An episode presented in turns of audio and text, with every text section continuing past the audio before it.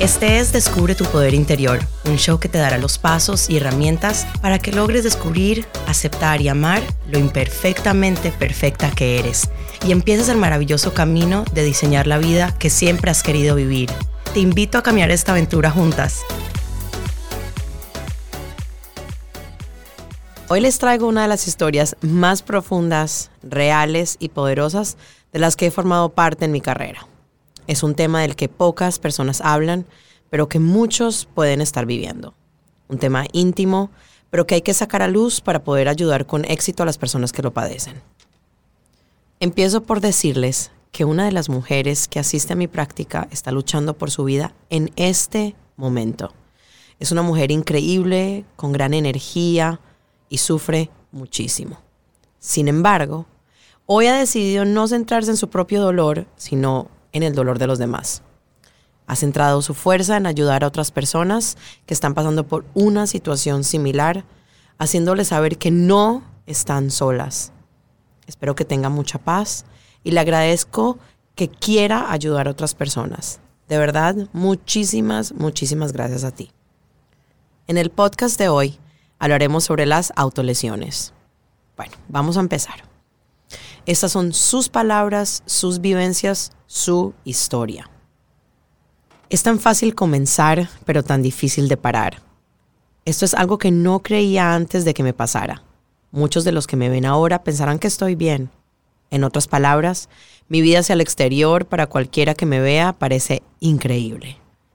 Cualquiera diría que llevo una vida perfecta, que no existe la posibilidad de que esté pasando por momentos difíciles internamente. Pero la verdad es que esto es mentira. Estoy muy triste y paso mucho tiempo sola, sin amigas, sin familia, sin hacer nada, ni siquiera haciendo ejercicio. No estoy hablando solo de estar o sentirme triste, estoy hablando de sentirme vacía, sola. Porque no importa cuánto esté físicamente rodeada de personas, amigos y familiares, el sentimiento de soledad siempre me visita. Permítanme comenzar desde el principio. Todo comenzó un día, cuando era más joven con mi familia durante unas vacaciones en la playa.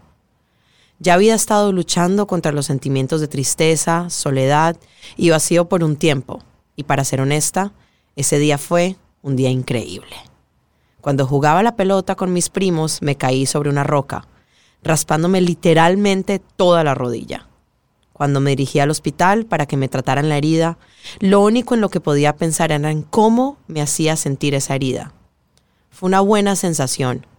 Me alivió sentir ese dolor y no entendí completamente lo que eso significaba. Regresé de las vacaciones, emocionada de ver a mis amigas, y digo amigas por decirlo no más, ya que en realidad no lo eran. Ese miedo y tristeza de verlas fue a la deriva poco a poco transformándose en un sentimiento de soledad y rabia hacia ellas. Un día recuerdo llorar en mi cama. Las lágrimas caían sobre un osito de peluche gigante. En ese momento, de repente comencé a recordar mi viaje a la playa y a recordar lo que sentí cuando caí sobre la roca. Y ese se convirtió en mi primer acto intencional de daño. Me levanté y fui directamente a mi jardín a buscar otra piedra. Y así sucedió. Me hice caer para poder tener esa sensación de dolor que me trajo alivio nuevamente. Pasó el tiempo y en 2016 me hundí.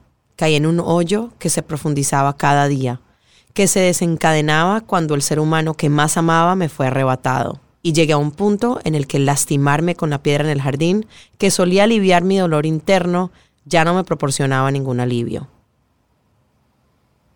Seguí sintiendo el inmenso dolor por dentro y me di cuenta de que necesitaba algo diferente.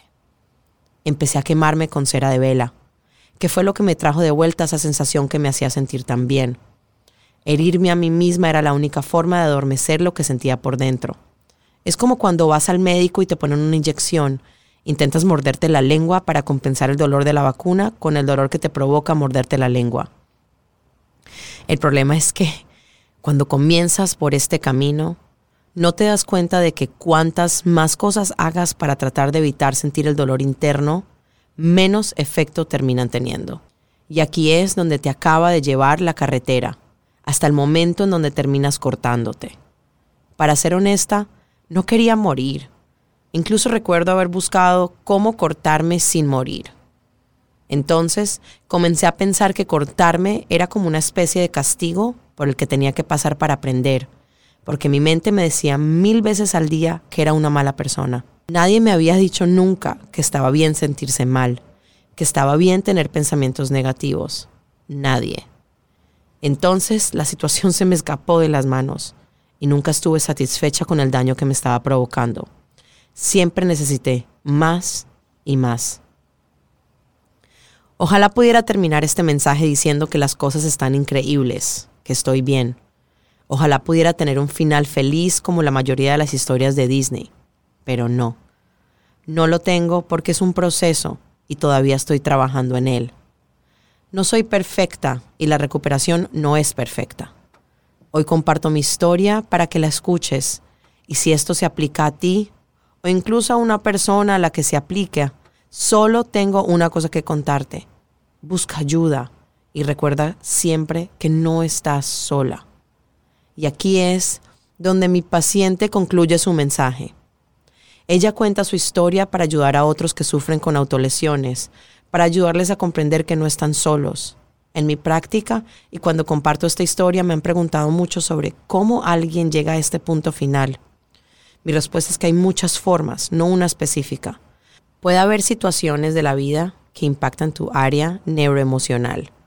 También puede haber una acumulación de circunstancias que generan trauma o una crianza difícil. Lo más importante es que cuando estamos en este punto debemos enfocarnos en el momento en el que estamos y la herramienta más poderosa que podemos usar es nuestra voz. No importa cómo lo digas o cómo lo expreses, pero levanta la voz para buscar ayuda.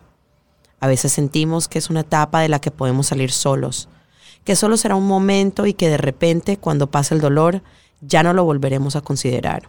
Sin embargo, la realidad es que en la mayoría de los casos, cuando no buscamos la ayuda que necesitamos, el dolor se intensifica.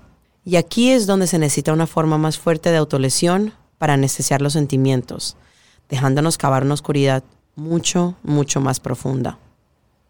Sara Esther Crisp, en su artículo, Un enfoque de la Torah para aliviar la ansiedad, escribe sobre una declaración en Proverbios escrita por el rey Salomón, que dice así, La ansiedad en el corazón de una persona causa dolor, pero una buena palabra la convertirá en alegría. Ella escribe que el hebreo para esto usa la palabra yashena, para dolor. Aquí vemos cuán complejo es el idioma hebreo y cómo la comprensión de sus diversos niveles de significados puede llevar a múltiples enseñanzas del tema en cuestión encontramos que la palabra para dolor y ashena tiene tres significados diferentes dependiendo de cómo se lea la palabra. Puede significar suprimir, ignorar y articular. Veo este mensaje como poderoso, que ignorar y reprimir nuestro dolor puede aliviarse enormemente articulándolo. Este es uno de los principios del trabajo terapéutico, y los judíos lo hemos practicado durante siglos. También hay una segunda idea de la cita de los proverbios, una buena palabra la convertirá en alegría. Notemos el dolor de la gente. Un amigo no puede resolver el problema subyacente o el dolor, pero cuando alguien se da cuenta, con solo darse cuenta, aligera la carga, aunque sea un poquito, y podría ser el impulso para que alguien busque ayuda. Antes de terminar este podcast, quiero darte las gracias. Sabes quién eres, quien vive con dolor, pero aún quiere cambiar el mundo a través de él. Y para ti, escucha, recuerda, no estás sola. Y si conoces a alguien que está pasando por esto ahora mismo, comparte este podcast. Un buen recurso para quien necesite esta ayuda es un maravilloso website que se llama Opción Yo, donde puedes tener acceso a terapeutas que pueden ayudarte en este camino. No dudes en buscar ayuda. Gracias por escuchar Descubre tu poder interior con Yael Toledo no olvides calificar y suscribirte a los podcasts de Momentum en Apple, Spotify o donde sea que obtengas tus podcasts. Únete a Yael nuevamente para obtener más orientación de vida basada en la psicología moderna y la inigualible sabiduría judía. You're listening to a Momentum podcast. For unlimited inspiration, wisdom, and empowerment, visit MomentumUnlimited.org.